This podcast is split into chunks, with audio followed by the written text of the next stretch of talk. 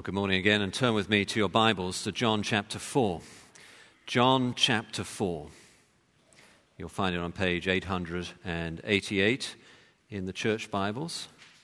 And this morning we're looking at a story.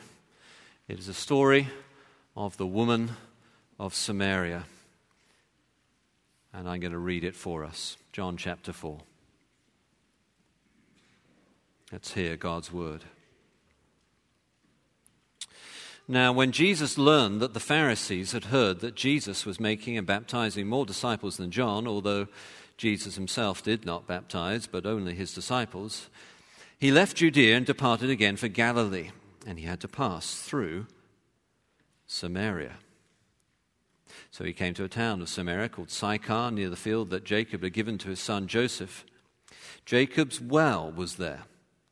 So Jesus, wearied as he was from his journey, was sitting beside the well. It was about the sixth hour. There came a woman of Samaria to draw water. Jesus said to her, Give me a drink. For his disciples had gone away into the city to buy food. The Samaritan woman said to him, How is it that you, a Jew, ask for a drink from me, a woman of Samaria? For Jews have no dealings with Samaritans. Jesus answered her, If you knew the gift of God and who it is that is saying to you, Give me a drink, you would have asked him, and he would have given you living water. The woman said to him, Sir, you have nothing to draw water with, and the well is deep. Where do you get that living water? Are you greater than our father Jacob? He gave us the well and drank from it himself, as did his sons and his livestock. Jesus said to her, Everyone who drinks of this water will be thirsty again. But whoever drinks of the water that I will give him will never be thirsty forever. The water that I will give him will become in him a spring of water welling up to eternal life. The woman said to him, Sir, give me this water so that I will not be thirsty or have to come here to draw water. Jesus said to her, Go, call your husband and come here. The woman answered him, I have no husband. Jesus said to her, You are right in saying, I have no husband, for you have had five husbands, and the one you now have is not your husband. What you have said is true. The woman said to him, Sir, I perceive that you are a prophet. Our fathers worshipped on this mountain, but you say that in Jerusalem is the place where people ought to worship. Jesus said to her, Woman, believe me, the hour is coming when neither on this mountain nor in Jerusalem will you worship the Father. You worship what you do not know. We worship what we know, for salvation is from the Jews. But the hour is coming, and is now here, when the true worshippers will worship the Father in spirit and truth, for the Father is seeking such people to worship him. God is spirit and those who worship him must worship in spirit and truth. The woman said to him, I know that Messiah is coming, who is called Christ. When he comes, he will tell us all things. Jesus said to her, I who speak to you am he. Just then his disciples came back. They marveled that he was talking to the woman, but no one said, What do you seek? or Why are you talking with her? So the woman left her water jar and went away into town and said to the people, Come, see a man who told me all that I ever did. Can this be the Christ? They went out of the town and were coming to him. Meanwhile, the disciples were urging him, saying, Rabbi, eat. But he said to them, I have food to eat that you do not know about. So the disciples said to one another, Has anyone brought him something to eat? Jesus said to them, My food is to do the will of him who sent me and to accomplish his work. Do you not say, There are yet four months, then comes the harvest? Look, I tell you, lift up your eyes and see that the fields are white for harvest. Already the one who reaps is receiving wages and gathering fruit for eternal life, so that the sower and reaper may rejoice together. For here the saying holds true one sows and another reaps. I sent you to reap that for which you did not labor. Others have labored, and you have entered into their labor. Many Samaritans from that town believed in him because of the woman's testimony. He told me all that I ever did. So when the Samaritans came to him, they asked him to stay with them, and he stayed there two days. And many more believe because of his word.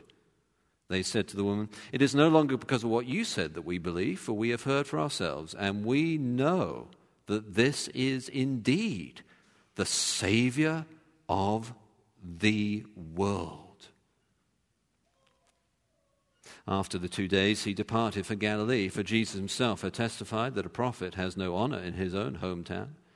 So when he came to Galilee, the Galileans welcomed him, having seen all that he had done in Jerusalem at the feast. For they too had gone to the feast. This is God's word.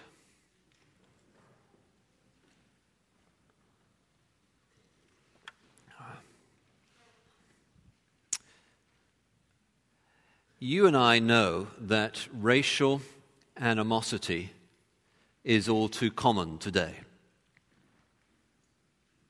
And in this story that we're looking at together this morning, the Samaritans were viewed at the time by the Jewish people as half bred, religiously compromised traitors. And so, for a Jew to associate with a Samaritan uh, that is, to eat from the same dish as a Samaritan or even to physically touch a Samaritan would render that Jew unclean, unable to participate in the ceremonies of the temple, and needing to be ritually purified. The Samaritans were viewed this way because of some history. Uh, so often, this is the case, isn't it? History clouds the way we view different groups of people.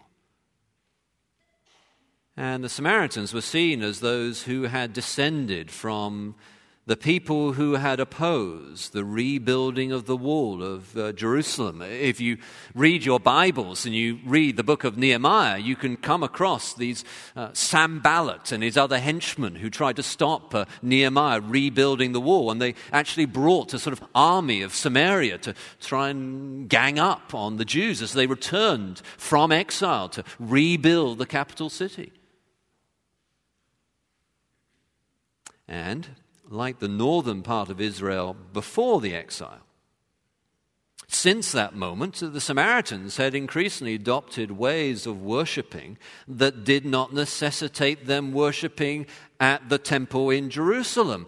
And it was uh, for these very sins marrying those who did not fear God, worshipping God at the high places. The book of Kings talks about this over and over again before Israel goes into exile. The high places where they're worshiping. That is, they built these pagan centers of worship outside of Jerusalem to, to indulge in other kinds of polytheistic, pluralistic worship at the time these high places that, uh, that, uh, that they were worshiping, refusing to listen to God's prophets. These very sins that the Israelites had been themselves sent into exile.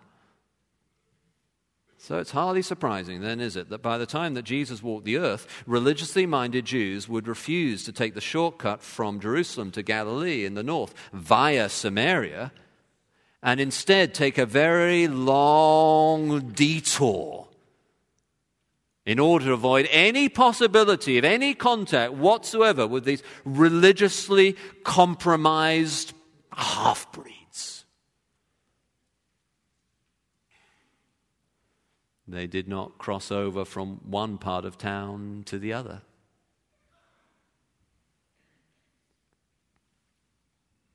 But Jesus now, John tells us, has to go through Samaria. Literally, it was necessary for him to go through Samaria, verse 4.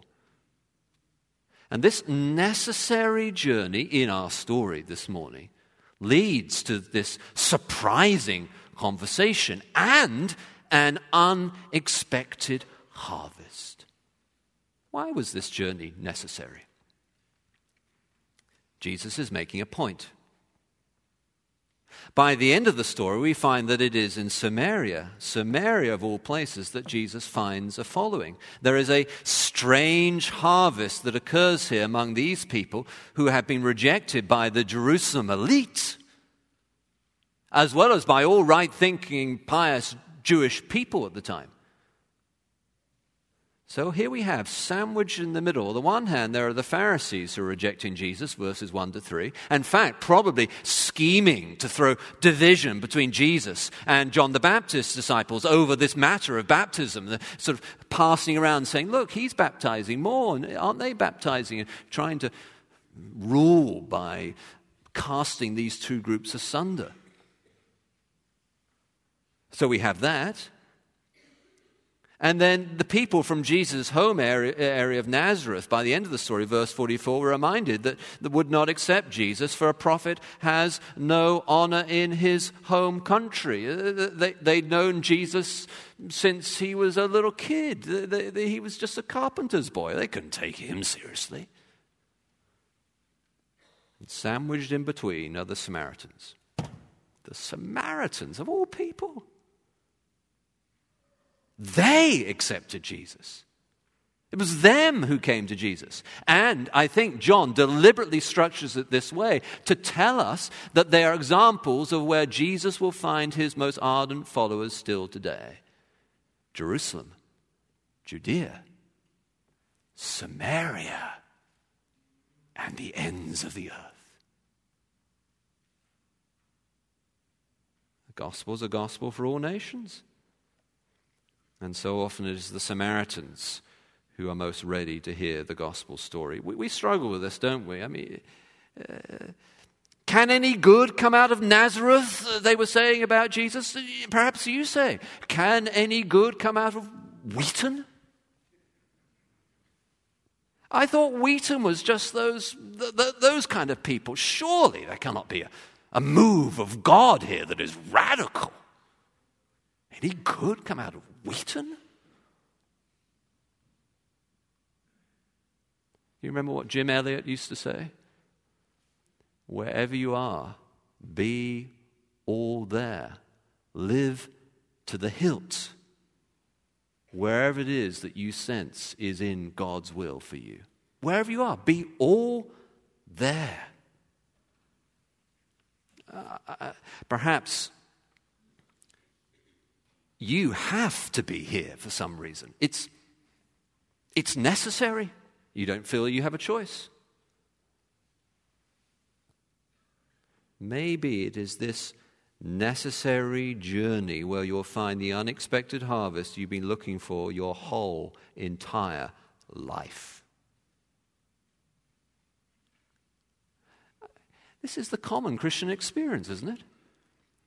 I remember when I was uh, just 26 and starting out in, uh, in ministry. I'd done some mission work and then I was beginning to work on staff at a, at a church and was beginning to sort of find my sea legs. And I was looking around for someone, as it were, to show me the ropes of this working for a church and getting used to Christian ministry. And I'd had throughout my life various mentors who I still greatly appreciate and value, but I was looking for a different kind of mentor. I, I didn't want one of these, you know, the, the guy who stands behind the pulpit and looks so wonderful and seems like they have all the answers. I wanted a real mentor, you know, a radical mentor sort of thing. I was looking for an older, godly man who would not have some agenda to force me into his model of ministry, if you know what I mean, but just would come alongside and shepherd me and teach me and show me the ropes and correct me when I needed correcting. And I'd been praying about this for some time, and I just couldn't. There are lots of godly Christian men around, but I couldn't find someone who seemed to fit the bill, the right kind of person. I remember sitting down with an older, godly woman on staff at the church at the time and sharing this very frustration of mine that I was looking for an older, godly mental figure, not, not someone in full time Christian ministry, but just a man of God who could help me figure out life at that stage of life. And I couldn't find that kind of man. I remember her looking at me and saying, Josh, do you think it could be a woman? And yes, indeed, she did mentor me and my wife. Showed me the ropes of Christian ministry and the sort of things that they don't tell you at seminary, but really you need to know, otherwise, you're going to get into big trouble. It was unexpected. And perhaps your necessary journey is going to be the place where you find a strange harvest too. And here, this necessary journey leads next to a surprising conversation, then, verse 7. He's talking of this woman of Samaria, you see. That would have been deeply surprising to her, and it is going to be very surprising to his disciples when they come back. As complementarian as Jesus may be, after all, he selects only males to be among his 12 apostles. There's no doubt he did. As complementarian as Jesus may be, he is no misogynist. He respects women deeply. He appears first to women as the risen Jesus from the dead.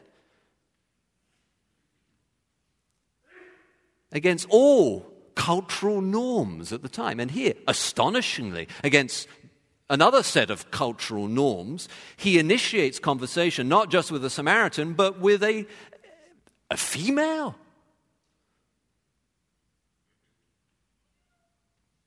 He starts with the point of his own need. I, I think this is fascinating.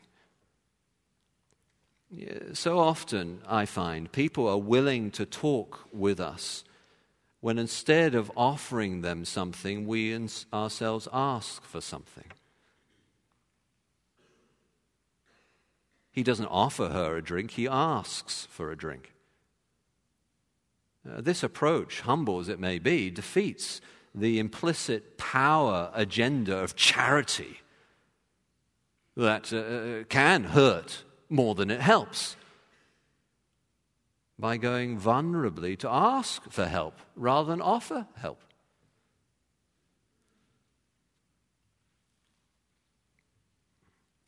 And she is astonished that Jesus would talk to her, and by Jesus' humility, the conversation begins. And uh, he follows up the opening, the opportunity, by making a startling statement. He can offer a living water, this water of life, a, a metaphor for the, the regeneration of God's Spirit, the life to the full that John is John, uh, the author of the gospel, is, is picking out from the teaching of Jesus to encourage us that it's in Jesus where we find real satisfaction, this living water, this water of life. But the woman is entirely confused by the statement. Uh, she, she thinks that Jesus is talking not about a spiritual rebirth, but about an even better kind of well than this historic Jacob's well around which they talk. We will find today that people will sometimes be confused by our terminology as Christians. We as a church, as a worship team, work hard, therefore, to use terms that actually people understand. And the byproduct of using terms that people actually understand is you find that people who grew up in the church now begin to understand what those terms mean too.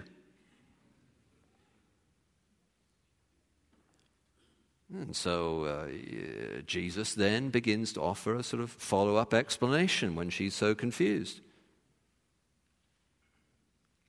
He is talking of the kind of water that springs up to eternal life, verse 14. This is a spiritual life, this is an eternal life. Forever. You see? That's what I'm talking about, a woman of Samaria. Not, not this Jacob's well. This, it's a metaphor for regeneration, for new life that will go on forever. Well, she still misunderstands. Uh, she thinks that what Jesus means by eternal life or the, the water that will go on forever is that somehow Jesus is some kind of magician, so that if she puts her trust in him, then she wouldn't have to keep on coming back to this, this well at the sixth hour, the midday hour, which is not when most women came to the well, because, well, that's strange. The woman is there at midday, and she is experiencing being ostracized, apparently, as we'll find out why in a moment. She won't have to keep on coming back. Jesus will solve this problem. She, he's some kind of magician. She still misunderstands. And so now Jesus tries a different tactic, not just clarifying what he's saying, but getting to the deep wound. Go, call your husband, and then come back. Sir, I have no husband. Can you hear the pain?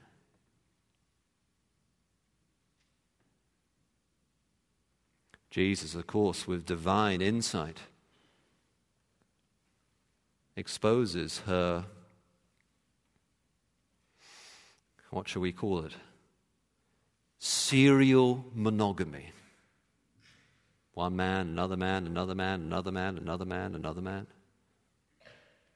She has had five husbands, and the man she now has is not her husband. You, you certainly speak truth, woman of Samaria. But do you notice how gentle Jesus is as he exposes the wound? This is indicated in all sorts of places in the story. One of the most remarkable, I think, is that John, the author of the, the, Gospel, does not record for us the name of this woman. This is quite deliberate, I believe. For when she becomes a follower of Jesus, all the shame of that serial monogamy is removed, it's gone. This is a private conversation between her and Jesus. Perhaps you struggle with sins from the past before you came to Jesus, and you still carry them. You still feel shamed by them. They're gone.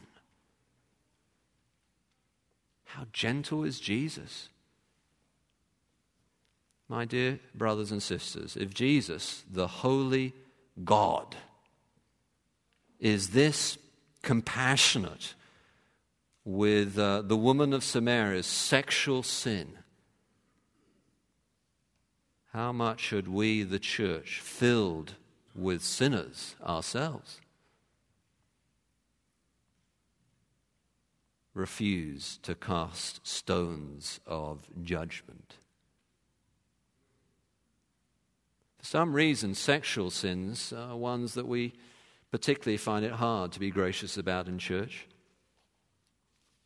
If someone has deep religious pride, we sort of give them a pass, you know. They're the kind of person who at the prayer meeting, when you give them a moment, doesn't pray for 30 seconds, they pray for 10 minutes. And they recount the story of the whole Bible from Genesis through to Revelation, you know, and throw in every kind of possible impressive jargon they can think of. No one talks about that. But sexual sin, ah, get them out of here. It's not the approach of Jesus.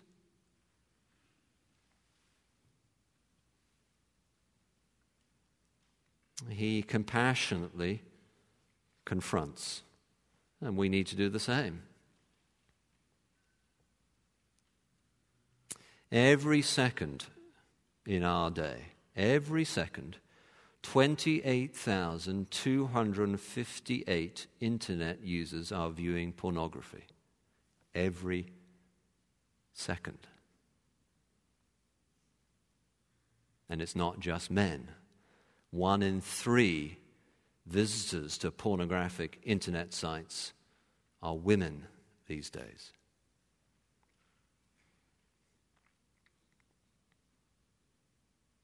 A uh, professor of neuroscience from Baylor University describes how the chemical dopamine causes the brain to experience pleasure in normal romantic committed relationships. Actually, it's the same chemical that's released in, uh, in cocaine use. And pornography activates that very same dopamine attraction system chemically. And of course, then generates addiction. What is the solution? The solution is Jesus' combination of compassion and confrontation, of love and of truth. In other words, we need to know that God loves us. No one is going to be honest about their sin until they're sure that they are loved. We need to know that God loves us. He does not love us because we behave a certain kind of way. He loves us because He is love. He loves us. And we also need to know that in Christ, we are not a slave to sin. We are not a slave to sin.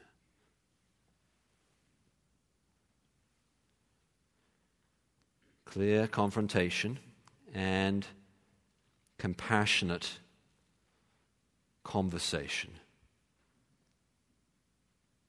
Perhaps uh, this week you will look for accountability with a compass, a ministry that some people here at the church began, or with uh, your small group, or with a godly older mentor.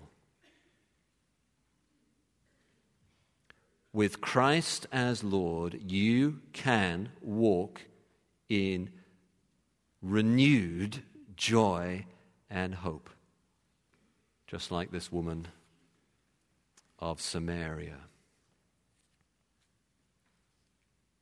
The next part of this passage is, I think, so hard to sort of underline in the way we get it, but actually, when you, when you look at it right, is, is really quite funny. Humorously, the woman replies that she can see that he is a prophet. Just put yourself in that situation. Uh, Sir, I have no husband. You're right in saying you have no husband. In fact, you had five husbands, and they're not your husbands, and the one you have now is not your husband.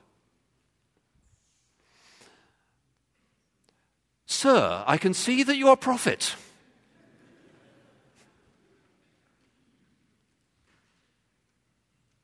And then, of course, she introduces a, a topic of theological controversy.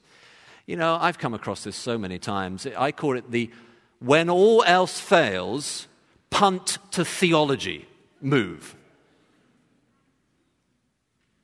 And perhaps throw in a little flattery as well. Sir, I can see you're a prophet. Let's talk about something controversial. But again, note how tender Jesus is he allows her to change the topic of conversation and answers her question that true worshippers will worship in spirit and in truth, verse 23. That is, the divisions between Samaria and Jerusalem will disappear through the worship of Jesus, who is for Jerusalem, Judea, Samaria, and all nations. So, genuine worship centers on Jesus, exalts Jesus, celebrates Jesus, honors Jesus, and as it does so, it draws in Samaritans, all races and types, to rejoice in his goodness. It is no longer defined by place, it is expressed by spirit and truth as we worship Jesus. Now, even though this is a sort of change the topic of conversation moment, Jesus does not lose the opportunity to teach some very profound um, truths that we need to understand very clearly, especially in our day in, in the Western world. Worship is a word that, if undefined, is almost useless today. People think of worship as music, or worship as a meeting only, or worship style or even worship wars. Oh, the terminology has changed. But still today, followers of God are split by how they worship, if not where they worship. Some insist on wearing certain kinds of clothes, uh, sort of priestly garments. Others insist on um, a particular sort of um, decor or aesthetic, r- lighting candles, or some insist that certain musical instruments must be used. Some in Samaria, some in Jerusalem. Some want the room darkened, others want it filled with bright sunlight. We talk of traditional worship, blended worship, contemporary worship, and somewhere along the lines we miss that the Father is seeking people who worship Him in spirit and in truth. The Father is a seeker. The Son has come to seek and save that which is lost, and the church is to seek those people who worship Him in spirit and truth, for the Father seeks such worshippers. In worship, God the Father is seeking us. If we exalt Christ by His Spirit through His Word, the truth, we will then experience Him.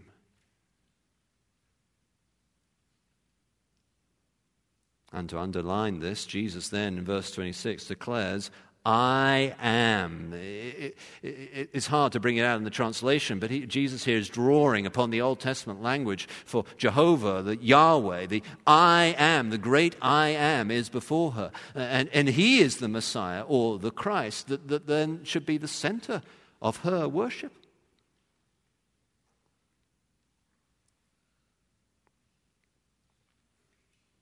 Perhaps uh, you have someone in your life, some group of people in your mind that you dismiss as impossibly unlikely to follow Jesus. Perhaps it's a, uh, a child or a parent or a, or a place or a person. Not so fast. It could well be that it is exactly such Samaritans through whom Jesus intends to do a remarkable new work.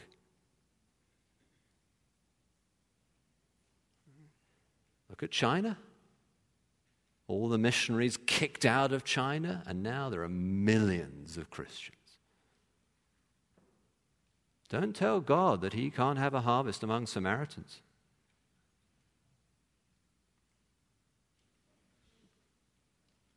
And this unexpected harvest is the lesson that Jesus' disciples then need to grasp from verse 27 to the end.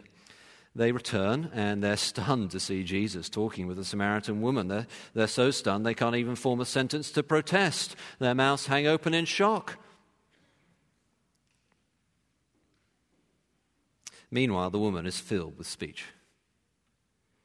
She goes back home and starts to evangelize to witness. And so often, this is the way, isn't it? It's those who most recently have come to Christ who are often the best bringers of other people because they're still in regular conversation with those outside the church. They have relational surface area with the community. We need to listen to such folk and uh, encourage them. The disciples, though, are still rather confused, and seeing that he has wanted something to drink, wonder whether he now also wants something to eat. They've gone to buy him food, perhaps he's hungry. Jesus uses this confusion to teach them. His food is to do the will of God, verse 34. Now, of course, Jesus did eat and did drink. Uh, uh, we're told early in the story that he was weary, and we humans must eat and drink to survive. But the real nourishment that we need, one that no food or drink can ever satisfy, is to be busy about God's work. Could be that if you are feeling that you cannot find any satisfaction in your life, it could well be it's because you're not giving yourself fully to the Lord's will and work. The, the, the gas that the human engine is meant to run on is, is God's will and work. That, that's what we're made for.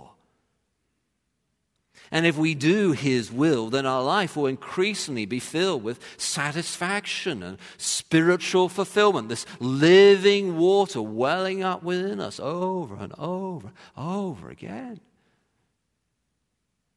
What then does it mean to do God's will? Well, it's a good question. There have been countless books and ceaseless anxiety that have worried the tender conscience of uh, serious Christians about how they can know whether they're doing God's will or not. And doubtless, uh, while God's revealed will is clear in the Bible, and God's sovereign will clearly is working all things to His glory and for our good, doubtless sometimes it is hard to decide between legitimate goods as we seek to do what God wants. But there is here a principle that can cut through the fog. What does God's will mean? It means to be active in this harvest work.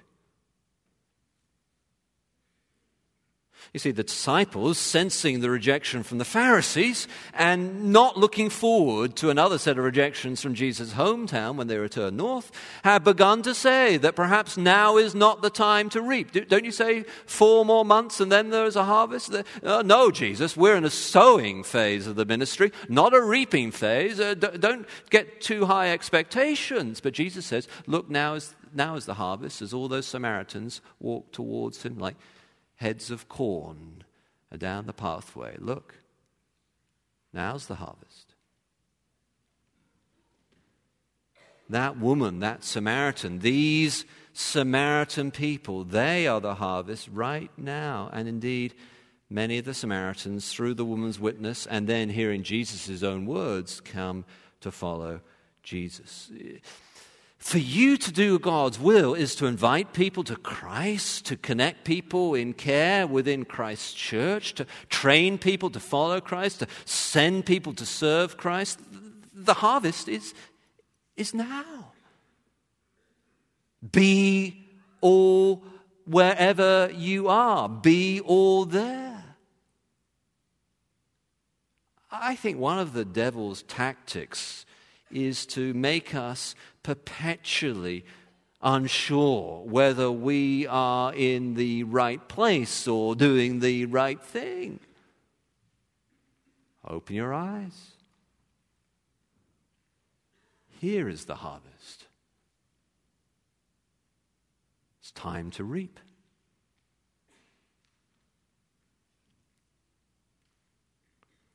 A necessary journey leads to a surprising conversation, which leads to an unexpected harvest. You know, many people today are saying that uh, the Western church cannot have any more harvest. We live in times when the culture is turning its back on Christianity. And therefore, with the Pharisees rejecting and the Galileans despising, it is now time to put up the barricades and wait out the storm. We live in a Samaritan age, they say. Let us take the long detour around the culture and avoid as much contact uh, with the immorality of our day as possible.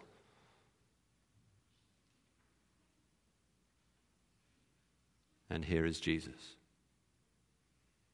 sitting at a well in Samaria, talking to a renowned serial monogamist Samaritan woman.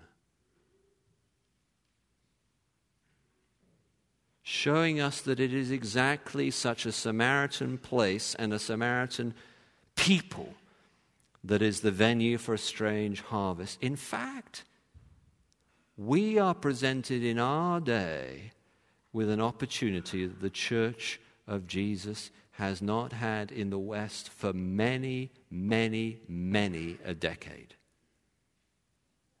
What's that, you say?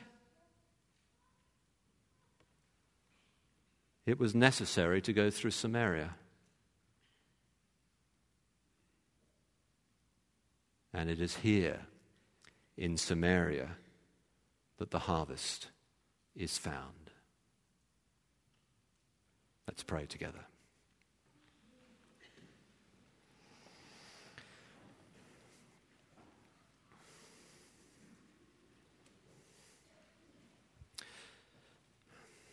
Sir, I have no husband.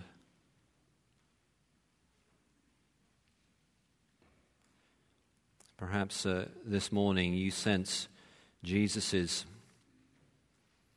gaze on you at that point in the sermon, in the, in the, in the story. Would you use this time now to confess to Jesus? Ask Him for His power.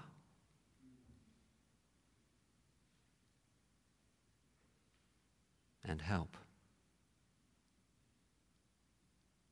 Perhaps there's a relationship that you know is wrong and you want to break off, but you cannot find the will or the power to do it.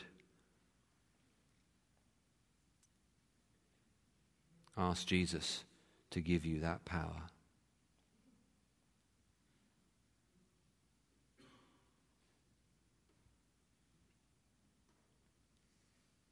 And would you commit to Jesus that before you leave the building this morning, you will find uh, someone, perhaps a pastor,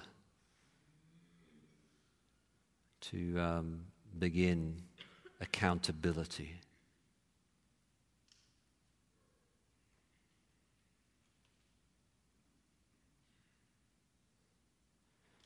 Perhaps uh, you um, struggle with what it is that God is doing in your life right now, what it is that God's doing in the world right now. You read all the blogs and the news, and you, you, you just sense that, that, that the culture is going wrong, and you're not sure what to do about it. Would, would you ask Jesus now to open your eyes to see the harvest that He has given you?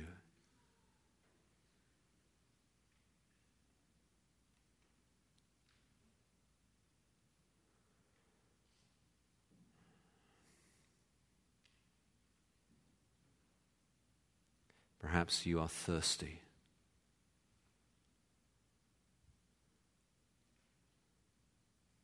Would you ask Jesus to give you living water?